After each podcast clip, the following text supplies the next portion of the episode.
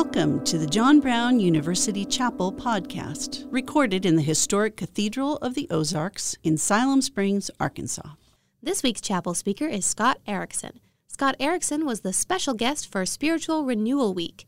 He is an artist, author, and performance speaker. Nice to be with you all this morning. Uh, my name's Scott. I make stuff, and we're gonna make something this morning. Uh, yeah, I got a new book out. I made this. Uh, it's got like 100 illustrations. It doesn't suck, so it's a good investment. Uh, if you're looking for a book that doesn't suck, this is it. Aaron, this is a gift for you. Thank you so much for being awesome. This morning, uh, I think we all know that life is a miracle. But what do we do when the miracle sucks sometimes? And if there's a giver of that miracle, does it have anything to say about the suckiness? So let's talk about it. This is, here we go. Now my clicker's not working. Say yes! A liturgy not giving up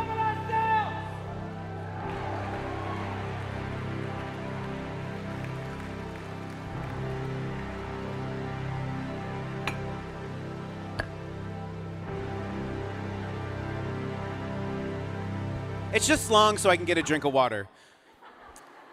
Friends, I went to college like you. I lived in a house with four other guys. We graduated college, got married. We have kids. There are more kids than there are us now. But ever since we graduated college, every year we rent a cabin up in the Pacific Northwest where they filmed the Twilight series. And we spend a weekend together.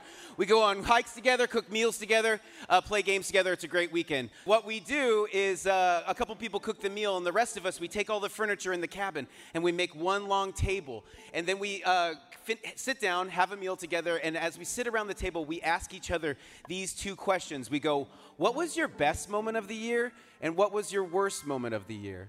So let's talk about what was your best moment in the last year? This particular year, for me, when this was all kind of happening to me, my best moment of the year was taking my then young children to Disneyland, which I know is completely cliche. Because look, if you are a parent or you all hope to be a parent one day, what you'd like to think is that your kids' fondest memories are going to be with you, like playing ball in the backyard with dad, or Sunday night dinners, or going camping or something. And no, there's no way those memories are going to be with you. It's going to be with this billion dollar company at their theme park with their characters, and it's amazing. Like, take my money, please, amazing. I don't know if you've been to Disneyland or Disney World with little kids. Maybe you just went by yourself and you're like, I don't know, there's just lots of strollers around. That's true. But when you go with little kids, it really is magical. It's, it's like seeing their real life friends. It's like going, they've just watched screens and screens and screens, and then they're like, this is all my friends. They're in real life. Oh my gosh, it's so much fun. Like, I was depressed for three days because I had such a good time, okay? So that was my. That was my best moment of that year. Now, what was your worst moment in the last year? What was your worst moment in the last year? This particular year, my worst moment took place on a toilet. Now, it did not involve my bowels, but it took place on a toilet. At the time, my wife and I lived in this kind of quirky house, and I put my kids to bed. And when I was walking out of their bedroom into the living room, I noticed that I was crying. Not because we had a, had a particular ama- amazing bedtime story, but it was something different. I tried to stop myself from crying, but I couldn't. It got deeper and deeper and deeper. And I made my way to our only bathroom, this little tiny bathroom off the kitchen, and I sat on the toilet and I just wept for an hour. Like, my wife found me like 15 minutes into it, and she's like, Are you okay? And I was like, She's like, Do you want to talk about it? I was like, I don't know what this is. My tears are me talking about this. And with a little time and a distance from that moment, I realized what was happening to me was that a dream was dying that there had been some kind of dream in me for a really long time, and somehow physiologically and psychologically, my body started to understand that it wasn't going to come, true. And I was grieving the loss and death of a dream. Now, I'll tell you a little bit later what that dream was, but it would behoove us as a group gathered here uh, in Arkansas to define what is a dream. Because when we talk about the word dream, a dream can mean lots of different things, right? A dream could be the series of images going on in your head at night as your, un- as your mind is unloading the day, or a dream could be like a house on a street of dreams, or some kind of object or place, or place you'd like to be, like a dream vacation or something. Or for a lot of us, when we just say the word dream, we just simply think of Ryan Gosling because that man is a dream. And maybe you don't think so, but he was in one of your dreams one time, and you're like, yeah, he did show up. I like this one. I like that he's my dad in this one. Um, there's a lot of things going on in that. I should probably talk to somebody about that. But if you were to look in the dictionary, which is the book about how we use words in our culture right now, a dream is defined as a cherished desire. And uh oh, I just used a sexy word desire. Desire is a sexy word. Desire is a sexy word because it means you want something, right? And I would like to submit to all of you that what you want is not necessarily some thing or object or place to be, but what you really want is to be the kind of person that can get that object, that have that thing, that can go to that place to be. Look, I'm a visual artist, so I think about a lot. I think a lot about the uh, words that are, are. Let's start over. I think a lot about the images that are associated to the words that we use. And when I think we use the word dream, I think there's like three images that come to mind and I'd like to walk through those with you. The first is a tuning fork. If you happen to be in like high school band, right, you'll know that a tuning fork is, a, it looks like that. It's a metal object that when you hit it, it creates a note.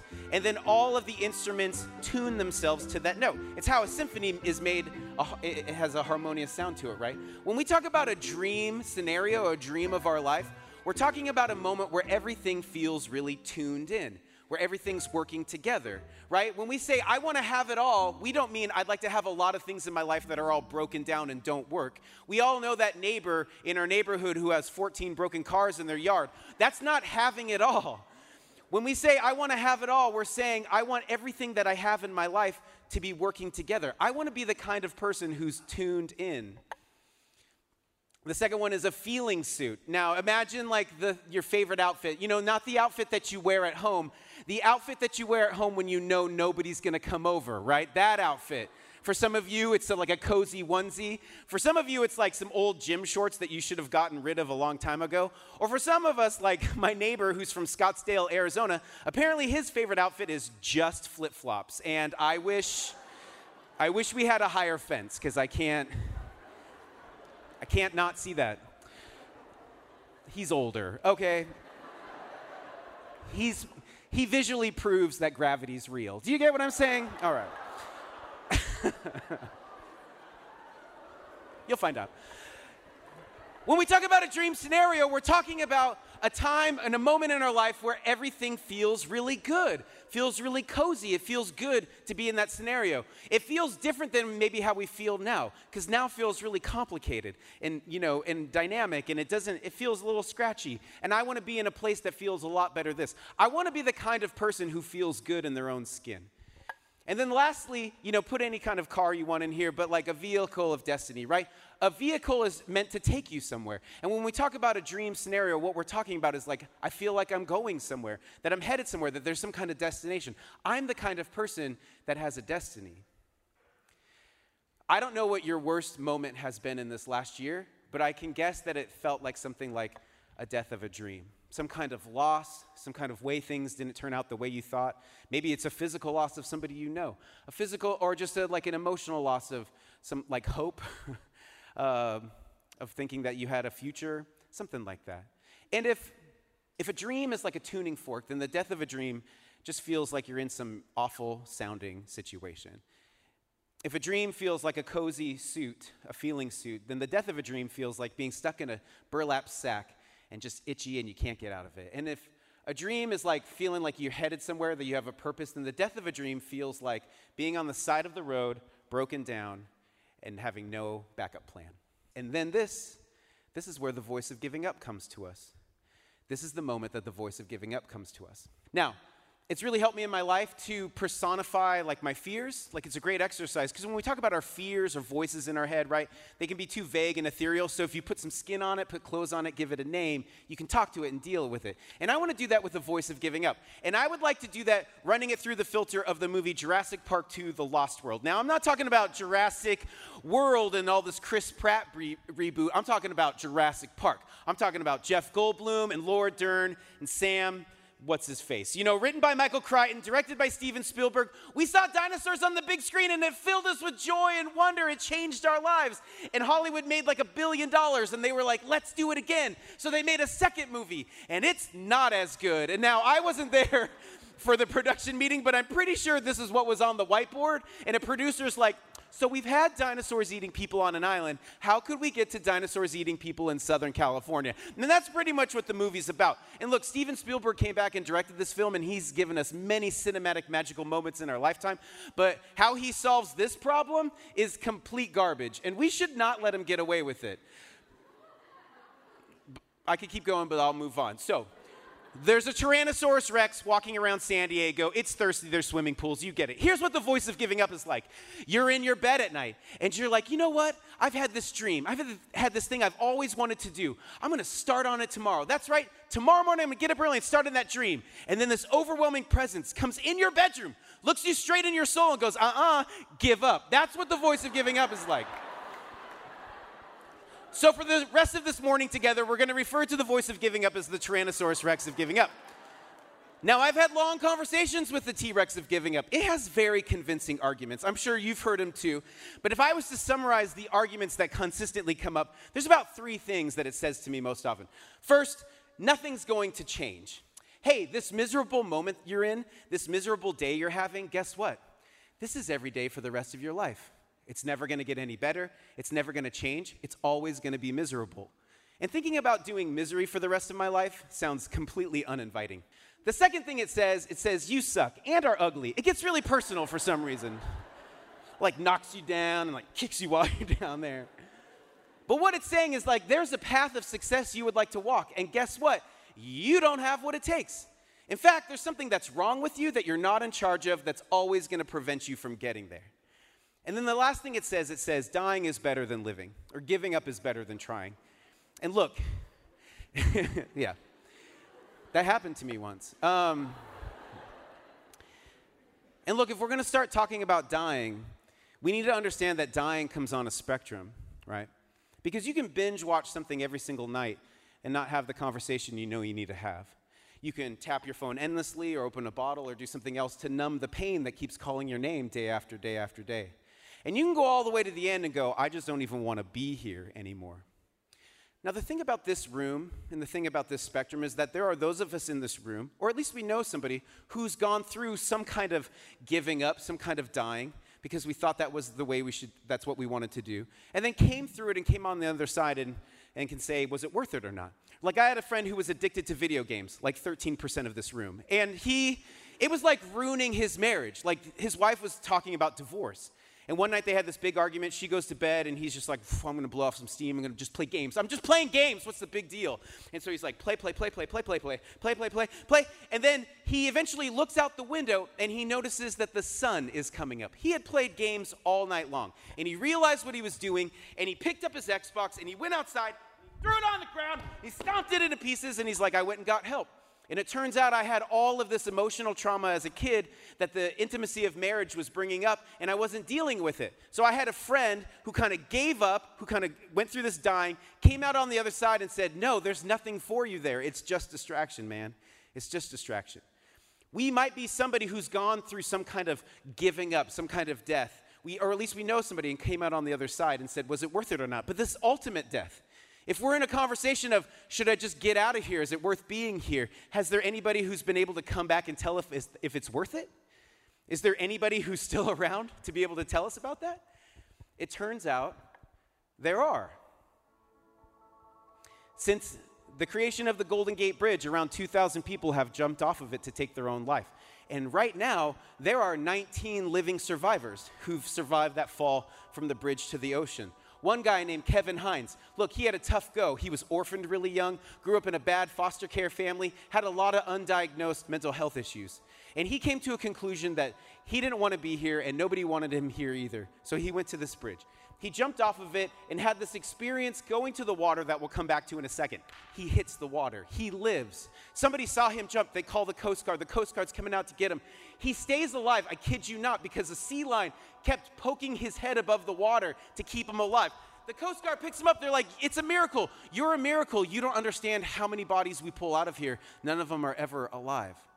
Look, he broke a lot of bones. He was puffy for a long time. But when he was well enough to walk, he went and visited the other 18 living survivors and asked them about their experience falling to the ocean. And they all said they had the same experience, which in his words was this The millisecond my hands left the rail, it was an instant regret. Everything that I thought was unchangeable about my life was completely changeable. The only thing that was unchangeable in that moment was falling to the ocean. So, if we're in that conversation, or at least we know somebody is, could we just make Kevin our friend? Our friend who's actually gone all the way and came back and said, No, there's nothing for you there either. But what do we do when our dreams die? Because to dream is to desire, and to desire is to want, and to want is to want to be here. And like, if you don't want to be here, then being here can be really, really hard. It can be really hard. So, this is often the place that religion comes in. And religion has a really interesting pitch. I'm sure you've heard it. It, it sounds something like this it goes, Hey, I see that you have this hole in your heart and you keep trying to put the rectangle of sex, drugs, and rock and roll in there, and it doesn't fit. No, it doesn't. You keep trying to put the triangle of celebrity and fame and Instagram likes in there, and it doesn't fit either. No, because the only thing that can is the circle of God, and when you put it in there, it'll fill you in a complete. And we make the divine a product. Now, the only problem is if you make something a product, if that product doesn't work for you, you get rid of it. Like this toothpaste didn't whiten my teeth. This weed killer didn't kill my weeds. This God let my dreams die, and you get rid of it. The other problem about making the divine a product is that it presupposes that the giver of your existence hasn't been involved in your life already. Like, what if the giver of your existence is the one who allowed you to get to this place where the dream could die? Because the dream is the thing in the way to a deeper conversation about you and your life and where you're headed. We call this guy now Saint Ignatius of Loyola. He's dead, but he was alive in the 1500s. He was Spanish. He was good with a sword, rascally with the ladies. In one fight, they were fighting the French, and he's doing his thing, and then boom, he got hit with a, in the leg with a cannonball, like he did back then. And he goes to the hospital, and he had to stay in the hospital for a year uh, to heal up from his injuries. And he, during that time, he spent his time reading. Now, the hospital didn't have a ro- robust library. All they had was like the stories of saints and the Holy Scriptures, and he read them. And he had such a transformational experience reading these stories that when he was well enough to walk, he picked up his armor and his vestments and his shield and all his things, and he walked to the nearest monastery and he laid it at the feet of the monks and he said, I want to renounce my ways as a warrior. I want to spend the rest of my life serving God. This is the man that founded the Jesuits, if you've ever heard of them. He also developed these things called spiritual practices.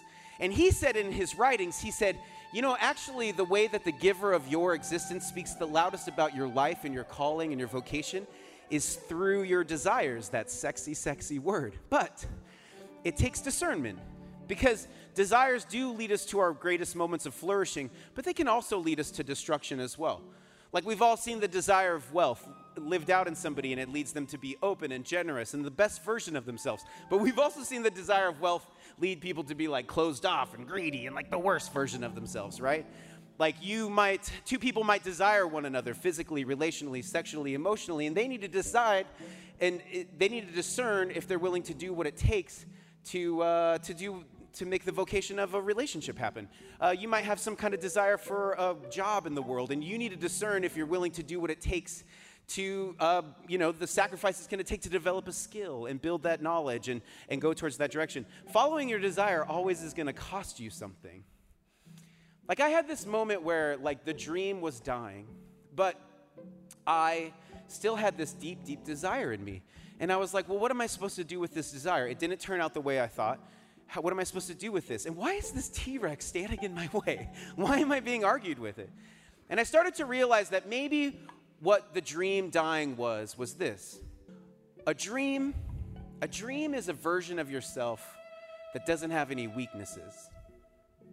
When you've imagined a dream scenario you've never imagined that you would have weaknesses or limitations in that scenario You've never imagined, like when you cross the finish line of a marathon, you never imagine possibly the nine months of physical therapy to work on your knees because when you get in your 40s, they just get out of the way. You know, they're just like, we're done. Sorry, we're retiring. You know, you might imagine a business that you want to start one day. You never imagine, like, maybe the complicated relationship you have with an investor who fronted the capital for you to start your business. Like, we never imagine that we're going to actually have weaknesses and limitations in these scenarios. We never like to embrace our vulnerabilities. Vulnerability is not necessarily your weaknesses or limitations, it's your relationship to them. Do you, are you scared of them? Are you ashamed of them? Do you hide them away from others? Or possibly, maybe your relationship to your weaknesses and limitations is the way you start to connect to the world and each other, even to God.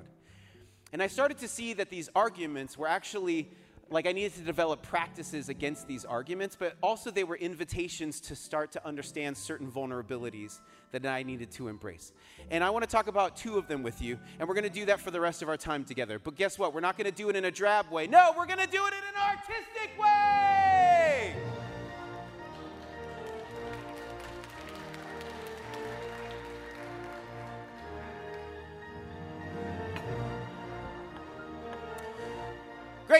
Nothing's to change.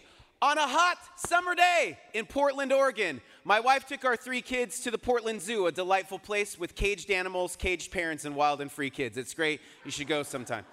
And then my wife is there, and they're making their way through the zoo, and they eventually get to the lion pen, which they have this big rock the lions usually sit on. But it was hot, and they were in the afternoon, and they were down in the shade, uh, sleeping next to these floor-to-ceiling windows. It's actually really cool. Like kids and adults can get really close to these sleeping giants. It's like being in Narnia, but with six inches of plexiglass. All right, and the, so they're standing there looking at these sleeping lions, and then there's this other mom and her kids.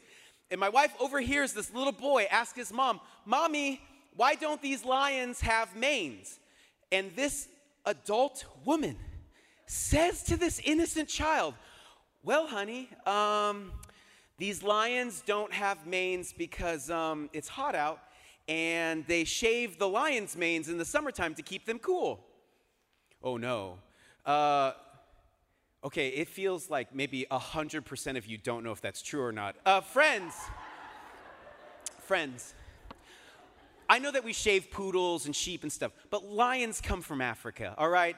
Uh, they live on the Serengeti. There's no way that evolutionary headscarf is preventing them from surviving a tepid Pacific Northwest summer day, all right?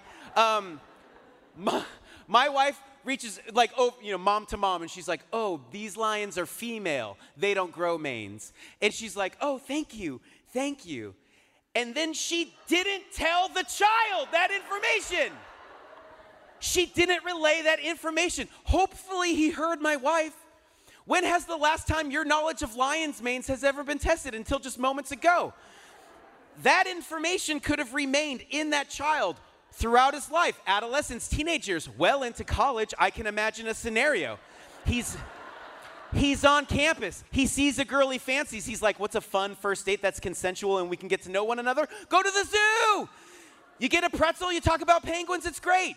He asks her out. She says yes. They go on a date. But you know, like when you go to the zoo, you're like, what do I know about animals, right? So he's like going through the Rolodex in his head about everything, and he doesn't want to blow it. They get to the penguins first, and he's like, oh, what do I know about penguins? Oh, I saw that March of Penguins documentary. Hey, do you know that the male penguins, they sit with the eggs during the coldest time of the winter while the females go get food, and they like bond together and protect each other from the cold, and they work together. It's like a fellowship of dads, and I hope to be a dad one day. And she's like, oh my God.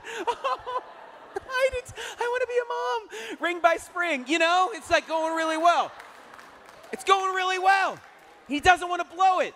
The day goes on. He's like, I'm hoping for a next date. They get to the lion pen. He's like, What do I know about lions? my mom told me something one time. Hey, did you know? Do you understand my wife in this moment saved this little boy's future sex life? Do you get it? Like, she was like, No, I want you to find your love. Like, they toasted her at their wedding. Do you get what I'm saying? Like, we, we know a lot of stuff. We are in an age of knowing, an age of information. Right now, there are 5,000 books being published every single day. There's more information written in a Sunday paper than was ever recorded in the ancient world. We have the internet, which most of you plagiarize. Like, we know a lot of stuff, right? And, like, we know so many things. Like, uh, but when we hear the voice say, nothing's going to change, sometimes we assume, yeah, it's just something I know to be true. We never really check where that information come.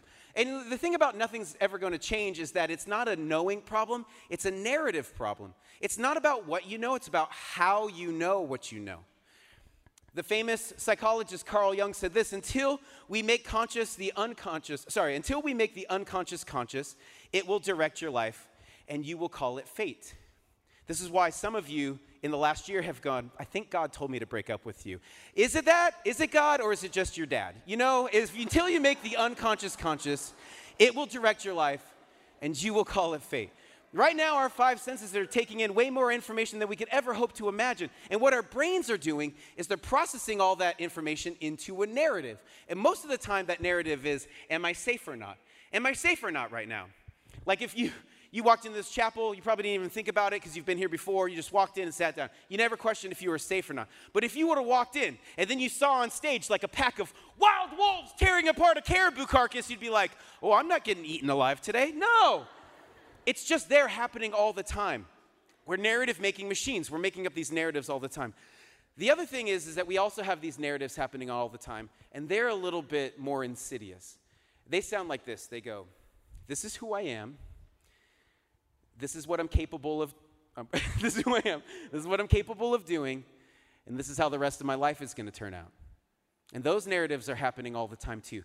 Those narratives came to us by how we learned to survive as kids in the world about how adults and our parents treated us when we were young, and they're happening all the time too. I had a time in my life where I had some really bad narratives. I was saying some really destructive things to myself. You ever had those moments? Time, seasons? I was saying some really awful things, and I was working with a therapist and some friends to kind of deal with it. And she was like, Pay attention to what you say to yourself, pay attention to your self talk. And so I was. I was paying attention to the narratives I would say to myself. And but I was like, are there ever moments where like the narratives go away for a little bit? Are there ever moments where that's I, you know, like maybe it's impossible to have a life without narratives, but are there ever moments where it quiets down a bit? And there are. And we call those moments moments of wonder. Wonder. Have you ever been to a concert? What's a concert? Some human beings, some instruments, a sound system, lights, an audience, a venue, right? And it's wonderful. But there's always a moment when those elements at a concert seem to transcend the elements themselves. And you're there and you're like, I don't know what's happening. I'm glad I'm here, right? And it's amazing. And you're there in the moment and you're filled with wonder. Or like I surf, you know, sometimes. I live in Austin, Texas. There's not a lot of beachfront property there. Maybe it's getting into nature, but surfing is amazing because like the surface is literally moving. There's animals below and above.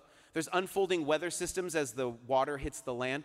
The waves are caused by an orbiting planet all around our planet. All of that's happening. You're just trying not to drown as you're paddling out, right? But there's always a moment, usually when you're past the breakers and you take a moment on your board to catch your breath. If you're paying attention, you'll see all of this hugeness of life unfolding and you will be overwhelmed at how small, I'm so small in the face of all of this, and you'll be filled with wonder.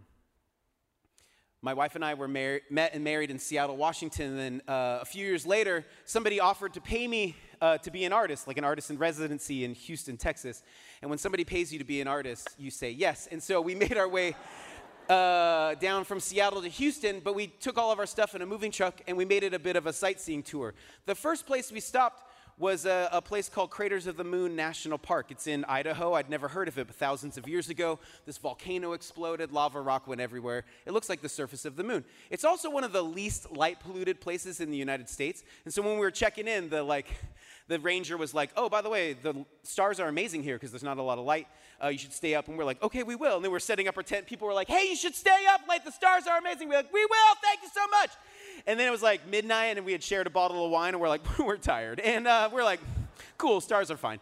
And um, like four in the morning, some really early time, I feel this nudge in the sleeping bag, and my wife's like, I gotta pee. And I was like, I do too. Uh, the bathrooms are down the way. We'll just, I'll walk with you. We'll go to the bathrooms together. So we unzip the tent, and it was this!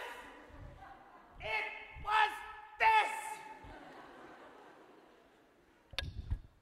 I've lived in cities my whole life where there's a standard 16 stars out every night.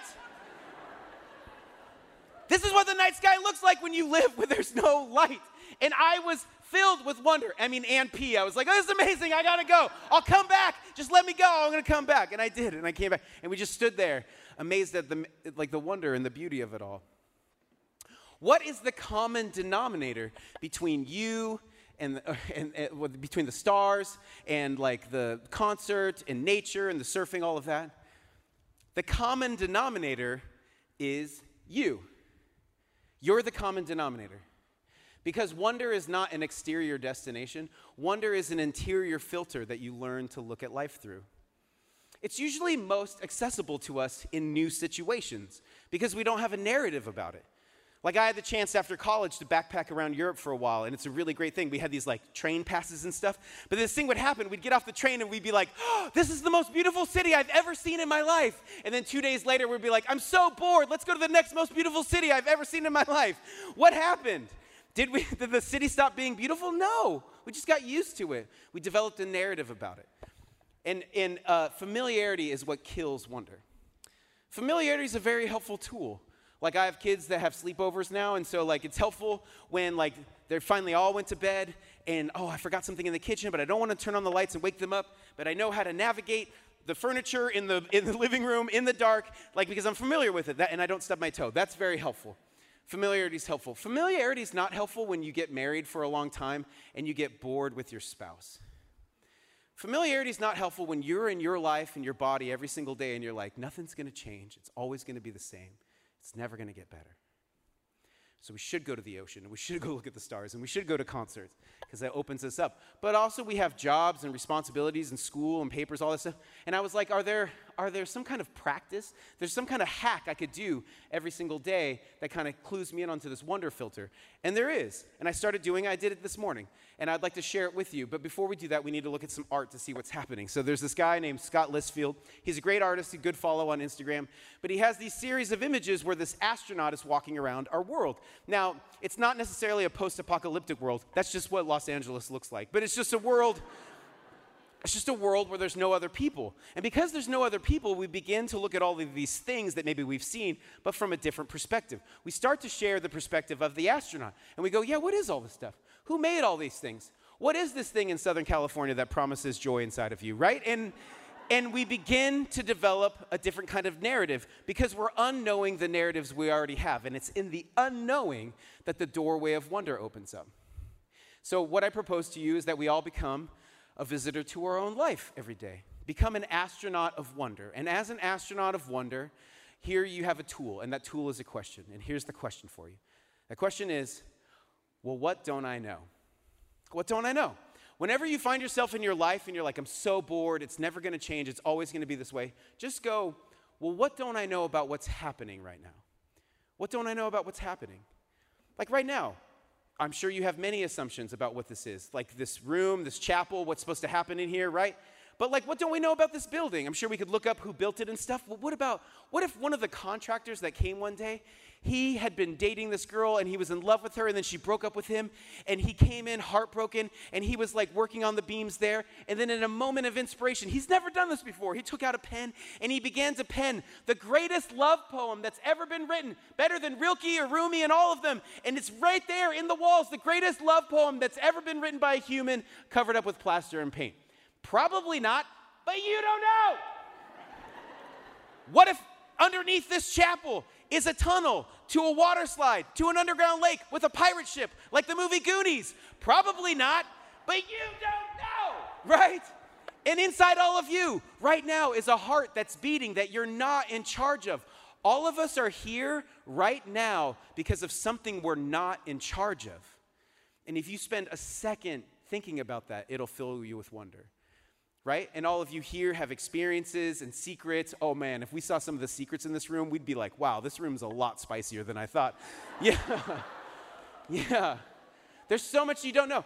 I remember this one moment I was working on a creative project and I was by myself create as, as, most things are, I was solving a problem and I couldn't figure it out. And I got really frustrated and I was by myself and I said this out loud. I just said, ah, I'm never gonna be a great artist. And I was like, oh, time out what? I'm never going to be a great artist? I just made a narrative about myself. I just made a guess about how my life is going to turn out. So I was like, I got to change that. I got to, I got to adapt it, right? And so I did this. I, um, and that narrative's not hard for me to understand. I'm not formally trained as an artist. I've never made gobs of money as an artist. I've never won awards as an artist. You know, things we usually equate with success. So I just started developing this narratives, and I was like, I got to change it. So I did this. I said, um, I'm going to change it. Instead of I'm never going to be Uh, because you know i didn't become overly arrogant and be like i'm going to be the greatest artist ever like we have kanye west for that right but i was like i changed i'm never going to be to i'm on my way to being a great artist i'm on my way I'm on my way means if I fail at something, it's not evidence to the argument that I'm a failure. It just means I'm learning as I go. And I'm on my way. And I like to make jokes and I like to make things, so I made this t shirt that says Future Famous Dead Artist because I am in a tradition that typically when you make it is after you've died. And it's like a joke for me. I like wear this shirt as a bed shirt, and when I wake up in the morning and I wash my face and I see myself in the mirror, I'm like, I'm on my way. And it makes me giggle. It makes me giggle, but it also changes the trajectory of where I think I'm going. Because look, all our arguments are, are just simply like assumptions put together. Arguments are assumptions put together. And if you can slowly take apart the assumptions that build an argument, it'll open you up to a universe of possibility. And look, I'm not the only person who's ever had to have this conversation. Like lots What? of people have had this. Oh, are we on? Hi. Hi, everybody. It's What? me, Scott from the past. Oh my gosh. Hi, Scott from the present. Hey. Uh, how's he doing, everybody? Is he doing all right? Oh, yeah. I don't know. Yeah, Uh, thanks. Yeah. How do you feel like you're doing? I, I think it's going well. Uh huh. Did you? Uh, X, I did. I did earlier. Yeah. Remember last time? It's not It's good. not good. No, it wasn't good. Well, uh, everybody wants you to paint, so why don't you, Scott, in the present? Yeah, I'm gonna do that. Do a painting. Why don't you go over there and do that? And I'll take over the narrative right now. Uh, so we're talking about the conversations that we tell ourselves, the narratives we have about ourselves, and those are trying to help us to survive. But guess what? They're not the truth of our lives or the fullness of our lives, and we have no idea where our lives are going to go. That's the great mystery we're all invited into. In fact, one another great mystery that happens in our lives is the places that uh, don't work out end up being the places that form us the most. And our particular vulnerabilities sometimes become the way in which we give light to the world. So, in true artist fashion, here in my studio, uh, I'd like to show you some drawings and tell you a story. So, let's do that.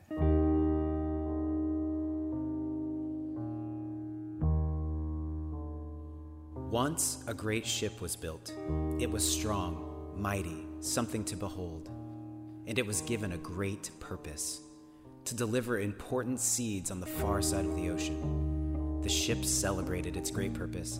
It thought, How great of a task! I must be valuable. Look at this great purpose I was given. This is what I was meant to do. So it set sail. On its journey, an unforeseen storm came upon it. It thought it could handle it. It was sure it could handle it, but the storm was much bigger than it planned for. It couldn't control the situation. The ship was wiped out by the storm. It found itself wrecked some rocks. It couldn't move. It couldn't go anywhere. The great ship was lost in the ocean. As it sat there for a long time, it sat with its failure its failure to fulfill its purpose. But something unforeseen happened. Slowly, the water seeped into the seeds, and they began to germinate and grow. They grew and grew, and over time, there was a large forest. One day, another ship came passing by, also broken and floundering from an unforeseen storm. It came to the broken ship island and asked, May I rest here a while? I'm so tired from my journey. The great ship replied, Sure, by all means. As the new ship rested, the great ship gave some of its wood to build a shelter for the crew of the other ship. They stayed a while.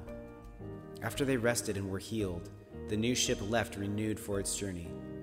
Thank you for your hospitality. You really helped me. After a while, another ship came by. That ship also asked if it could rest for a while. It had been bruised and battered in a storm too, and needed a place to be. The great ship took some more of its wood and built another shelter for the much larger crew. When it was healed, it also went on its way. This kept happening. New ship after new ship kept coming, all injured by an unforeseen storm and needing a place to be for a while. The great ship realized that it had something to give, a place to rest, and solidarity from being wrecked as well by the unforeseen storms of the great sea. Pretty soon, the great ship decided to build a lighthouse so that all ships passing by that way could find a place to be cared for, to rest, and then continue on their journeys. Throughout the years, the great ship cared for many, many broken and bruised ships. This was a quizzical mystery to the great ship. Out of its own wreckage and failure, it became a gift to others. It always wondered if this was the purpose all along.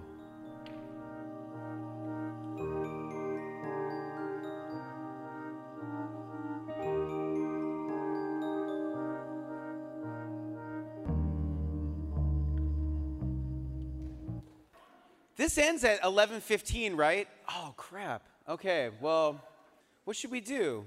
You suck and are ugly really quick or should we just go? What do you think? Go on? If you need to sneak out, why don't you do that? But let's talk about you suck and are ugly, all right? I would like to talk to you today about you suck and are ugly. Yes. Um, Friends, we got to talk about a weird story that happens in the Bible. You know, the Ark of the Covenant, you know, the one that melted all the Nazis' faces off in Raiders of the Lost Ark? Somebody steals it. They steal it, and then they're bringing it back into Jerusalem, and it says the king of the land, King David, is out there dancing with all his might. It was such a crazy moment. Like he said, he was only wearing a linen ephod, which is like Old Testament tidy whities, and he's there in the land. So it's coming in. They wrote this down. It, this is like a thousands of years old story. It was so weird. They wrote it down. Here's what it says: As the ark of the Lord was entering the city of David, Michal, daughter of Saul, this is David's wife, watched from a window. And when she saw King David leaping and dancing before the Lord, she despised him in her heart. So here's the situation the Ark of the Covenant, right? A symbol of a covenant relationship between creator and creation, the giver of existence and those who exist. So a symbol of existence itself is coming into their midst. And there's somebody there dancing with all their might. And then there's somebody on the side despising the person who figured out how to dance. How do we become people in the presence of existence who know how to dance? And then how do we become the people who despise those who figured out how to dance? That's what I want to finish this bit on. Let's talk about superheroes really quick. Have you seen the latest superhero thing? Do you Yeah, right? Do you notice I don't even have to give a title cuz we're in this crazy time where Hollywood figured out how to make billions of dollars off comic books. And so it's just like movie after movie after show on Plus, all the things. I love it. It's great. But I was reading a story to my son the other day, and a centaur was in it. He's like, What's a centaur? And I was like, Whoa, buddy, get ready. A centaur is like a horse, not really half of a horse, like the the main part of a horse, cut off the neck, and then you put a torso of a human on it, and it's kind of like, you know, half of an animal. It's like an ancient superhero, because back then they didn't think about laser beams coming out of their eyes or cutlery out of their hands. They just said, what's big? Horses, half of that. And that's how they made superheroes. Look at it a minotaur, half a cow, a faun, half of a deer. It's just half of animals, right? But I was like, yeah, it's kind of a weird one. He's like, well, do they have like superhero outfits? And I was like, that's a great question, man, because I'm not quite sure how they would wear clothes. I mean, just even pants. Like, how do you. You think you know, and then you're like, oh, I don't know that one. That's. A... The thing is, though, if you think about it, since the beginning of human existence, with the centaur and stuff, all the way up to like Iron Man and Superman and all of these things, we have invented superhero stories. Why? Because I think when each of us begins to walk down the path of our life, we go, uh oh, I need to be more. Right? I need to be more. There's a path of success we all want to walk down, right? And as you start walking down that path, you're like, uh, I don't think I have what it takes. I'm not good enough. I'm not smart enough. I don't have the right skills. I don't have the right face or voice or body or mind or eyes or whatever it is. I don't have what it takes to get to that destination. And we begin these lists. We all have these lists about what's keeping us back from getting where we want to go. The thing about life, though, is that other people are also heading down a similar path. And you're like, whoa, you're going the same direction, so cool. But how did you get so far ahead? What are you doing that I'm not doing? And then what we do, we do is we start to engage in a comparative conversation. We start to compare ourselves. And we try to get out of our path and get into somebody else's. And look, I had a long time comparison with a celebrity that I'd never told anybody about, but I'm to share it with you. For years, because he's had some ridiculous years and I've, been, I've gotten over it, but like for years, my secret celebrity comparison was with hip hop artist Kanye West. Obviously, because we have lots in common. No, it's because I know. It's yay. Please say yay. It's, it's because I met Kanye West one time backstage at the Sasquatch Festival in Washington State. He just got done doing the graduation set, which is a great album, and I had backstage passes, and I was at the beer garden. He came back, people were like, pictures, pictures. I was like, me too, and we took a picture together. He was as excited as I was, and that's it. That's the only time I've met Kanye West. But a little bit later, I found out that we're the same age. Our birthdays are just two months apart. And so whenever things weren't working out on the journey of my life, I just, because of a number invented by astronomy, I would just go, well, who else is doing, trying to do what I'm doing? Oh, I wonder what Kanye West is up to. And I would look to Kanye.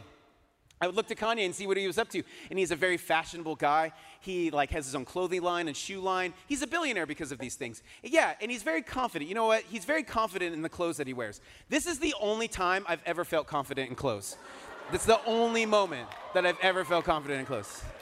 You can tell by that power stance, like I had made it, right? Or he performs and sells out arenas worldwide and stuff. And I had, this is not too long ago, six people came to a show of mine. That picture's weird if you don't know what it's from. And then, um, he says stuff on television, he's affecting culture, he's a celebrity. And look, I was on TV one time. I don't know if it affected culture, but I was on The Price is Right and with Bob Barker Look, in 1999, when some of you weren't born, uh, it was really cool to bleach your hair white. You're living through it now. You're just recycling what we did. And that's not a puka shell necklace. That's a hemp necklace made by a girl in college I was into. Yeah, and so I played, yeah, I won the Price is Right. Went to the Showcase Showdown spun the wheel. I lived all your game show fantasies, right? So maybe I beat Kanye there. But look, we are in an age of social media, and that's feeding that comparison. And I understand, I'm not here to poo hoo social media. I understand that I'm here because of social media. Thank you for your support. But it's kind of messing us up a little bit let's talk about how it's messing us up. So, say you want to get married, which is like a wedding is like a crazy thing to put on right now, right? And you're like, I need some ideas. So you go on Pinterest and you're like, wedding ideas. And then this like catalog of bridesmaids dresses and table settings and all of this stuff happens. And you're like, oh my God, it's so much, it's so much. But you're organized. You have all the boards. You have a notebook that's this big with all, the day of your wedding comes and you're, it's all, it's a perfect wedding. It's a perfect wedding. It's a Pinterest worthy wedding, except it's a little more humid than it typically is. Nothing's really swaying. It's just kind of na na na. No, she looks beautiful. Nah, I've seen you. I've seen you bridesmaids. Yeah. Or say. Say you want to cook and you're like, I don't need to make Thanksgiving for my whole family. I'll start with something easy with cornbread and hot dogs. How hard can that be? Turns out it's not as easy as you thought. I didn't know they grow Or say you want to travel. Oh, we've all seen pictures of people traveling in like a exotic place, finding themselves usually wearing a fedora, and you're like, I want to go on a journey to find myself. I want to own a fedora. And so you save up your money and you travel 27 hours on plane, uh, bus, and rickshaw to get to this place. And then you're like, I'm here. And it turns out everybody else had the same idea. The lie of travel photography is there's nobody there. There's always somebody there because what's happening is that we're given this curated reality every single day, and all we can do is show up to real reality. And we go, it doesn't work. It doesn't work. It doesn't work. It doesn't work. And we've been doing it doesn't work for so long now that we're starting to know that it's making us sad and depressed. It's making us not want to be in our lives. Because I like I think what we're saying is like it doesn't work. It doesn't work for me. It doesn't work because of me. And when we've entered into it doesn't work because of me, we've entered into a deeply sacred conversation. Uh, a lot of faith traditions have this conversation. I want to share one from the tradition based on this school. So, this is a painting of Peter and John. John wrote some amazing, uh, he wrote some books that are in the Bible, makes amazing royalty checks, right? And uh, I don't know if you've read some of his books, but one of them is like a spiritual memoir. It's about his time with Jesus and is transformative to him. And it's interesting, he writes it from a third person perspective. Have you picked up on this? So he writes a spiritual memoir, but he doesn't, it's not from a first person. He writes himself into the story. And the crazy thing is, the way that he writes himself into his own book is not like John or that guy or that guy was just, you know, if you wrote a spiritual memoir, you'd be like, that person was just happy to be there with all the magic and stuff. John writes himself into his own book and he calls himself the disciple who Jesus loved. That's real arrogant to write yourself in your own book that way.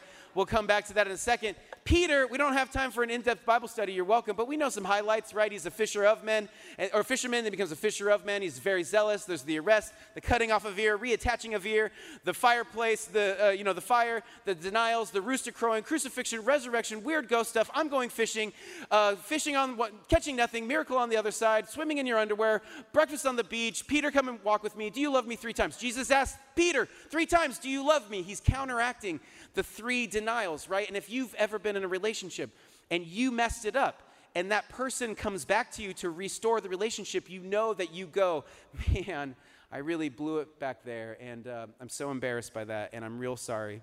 Thank you for calling. I just, I didn't know what to do. I was really embarrassed, and I'm, I'm so sorry. Are we doing this still? Is this, are we, are we still, I want to do this thing with you? Right? That's what happens between normal people. That's not how Peter responds. And John writes about it in his book, okay? And here's what he says He says, Then Jesus said to Peter, Follow me. And then Peter turned and saw that the disciple whom Jesus loved, he wrote that about himself in his own book. His name is John, not the disciple. He could, the pen and chiseling, I don't know how they wrote it back then. It's so needlessly long. He could have just said John. Okay. And he said, I'm an author. That's very arrogant to do that. Okay, uh, Lord, who's going? What he said? we go, Lord, who's going to betray? And when Peter saw him, he said, Well, Lord, what about him? And Jesus answered, If I want him to remain alive until I return, what's that to you? Look, it took me a really long time. Let's land this plane. It took me a really long time to understand that you can be the kind of follower of good news, whatever that is, the follower of good news, and be like, at the thing, doing all the things, and be like, this is great. I love this. This is really fun. It's the best. This is great. And we're right. This is great. Hallelujah. Hey, um, can I ask a question? Um, what about them? I mean, I mean, don't get me wrong. This is great. Hallelujah, glory, Maranatha, all the things. But like, um, seriously, what about them? Like, um, do you like them more than me? Because their life looks awesome. And, and honestly, like my life really sucks right now. And I don't, I don't understand because we're doing the exact same thing. And then you can be the other kind of follower of good news and go, I get what this is about. I get it. I'm the one who's loved. I'm the beloved. See, love, oh, love, love wants to pour itself out into you. But you can't receive love if you secretly hate who love made you to be. Because this is the only container you've been given to receive love in. And if all you're trying to do every single day is trade it out, that love is always going to fall flat. It'll always fall flat. One last story. I ended up at a charismatic meeting one time, just one time. Look, I grew up I grew up Lutheran. Like we never talked about the Holy Spirit. He's like a bad uncle that doesn't come to holidays anymore. And I don't know if you've been to a charismatic meeting, but it's very exciting. It's a lot of like flags and trumpets and jazz hands. It's great. I wasn't doing any of that. I was sitting in the back row just like what? And uh, like somebody came and offered me a tambourine, which is the most forgiving of all the instruments. And I was like, no, thank you. I'm just watching. I was just watching right? I was just watching. And uh, I remember I was just looking around at everything, and I noticed a guy in the far back corner who I can only describe as like a chubby Dwight Schrute from The Office, just pirouette to the Lord. And it was hilarious. Like, it was like watching travel guide Rick Steves, like tryout videos before you think you can dance. And I was laughing so hard. Like, inwardly, I was laughing. I'm not a monster. Inwardly, I was laughing. Because it's really funny to see a middle aged man do moves that six year olds do at ballet class, right? And because he wasn't a stage person. Like we're all used to stage people doing stage things. It's the people in the far back corner who really believe what they're doing. And I just remember watching him the whole time, laughing at first and then getting quiet. And then I noticed that I was jealous. And I was like, dude, how did you figure out how to be comfortable in your own skin? Because I want to dance. I don't want to stand on the side and despise those who figured out how to dance. We live in a massive culture of comparison, more than any other humans ever. And we need, I want to give you this one practice and then we can go. Uh, we need a practice. And that practice is whenever you find yourself in a comparative narrative, just move from comparison to contribution. Just be like, no, no, no. I can be a contribution. I am a contribution. I can be a contribution today. Because if what getting if what comparison is is getting out of your path and getting into somebody else's then the t-rex is right. You do suck. You suck at being somebody else. But contribution is the slow daily work of uncovering the hidden path of desire that's been put in you to walk. Contribution is the slow daily work of of, of noticing the hidden path of desire that's been put in you to walk. Have you ever looked back on your life and you're like oh my gosh I'm on a path. I can see it. I'm on a path. I've been on a path. And then you come to your present day and you're like, and it's gone. And then you look at your future and you're like, I have no idea, right? Contribution is that slow daily work of uncovering that hidden path of desire. And uh, contribution isn't necessarily like uh, making things and stuff like that, although there may be artifacts, but contribution is what you love. It's your love catalyzed. What do you love and why? What do you love and why? And if you, it's been proven by therapists and psychologists that if you were to write down three what you love and whys every single day, say in like a gratitude journal, gratitude is what you love and why. It would do a number of things to you. It would, uh, it would improve your mental health, your physical health. It improves your sleeping habits. But what you're also doing is you're starting to make a catalog of loves. A catalog, oh yeah, I love pizza, like we all do, you know. Uh, that will skip over. You're making a catalog of loves because when the Kanye West of your life comes to you and is like, Do you want to trade lives with me? And you're like, I don't know, Kanye. I don't know. It looks really complicated, but fun to be an international hip hop star. You would have to give up your entire catalog of loves for something that couldn't happen. But if you make a large enough catalog of loves, you'll be like, No, Kanye, no. I don't want to. I've actually been given so, so much. Thanks for listening to this episode of the John Brown University Chapel Podcast. Be sure to subscribe on iTunes or whatever platform you're listening on, and we'd love it if you would leave us a review.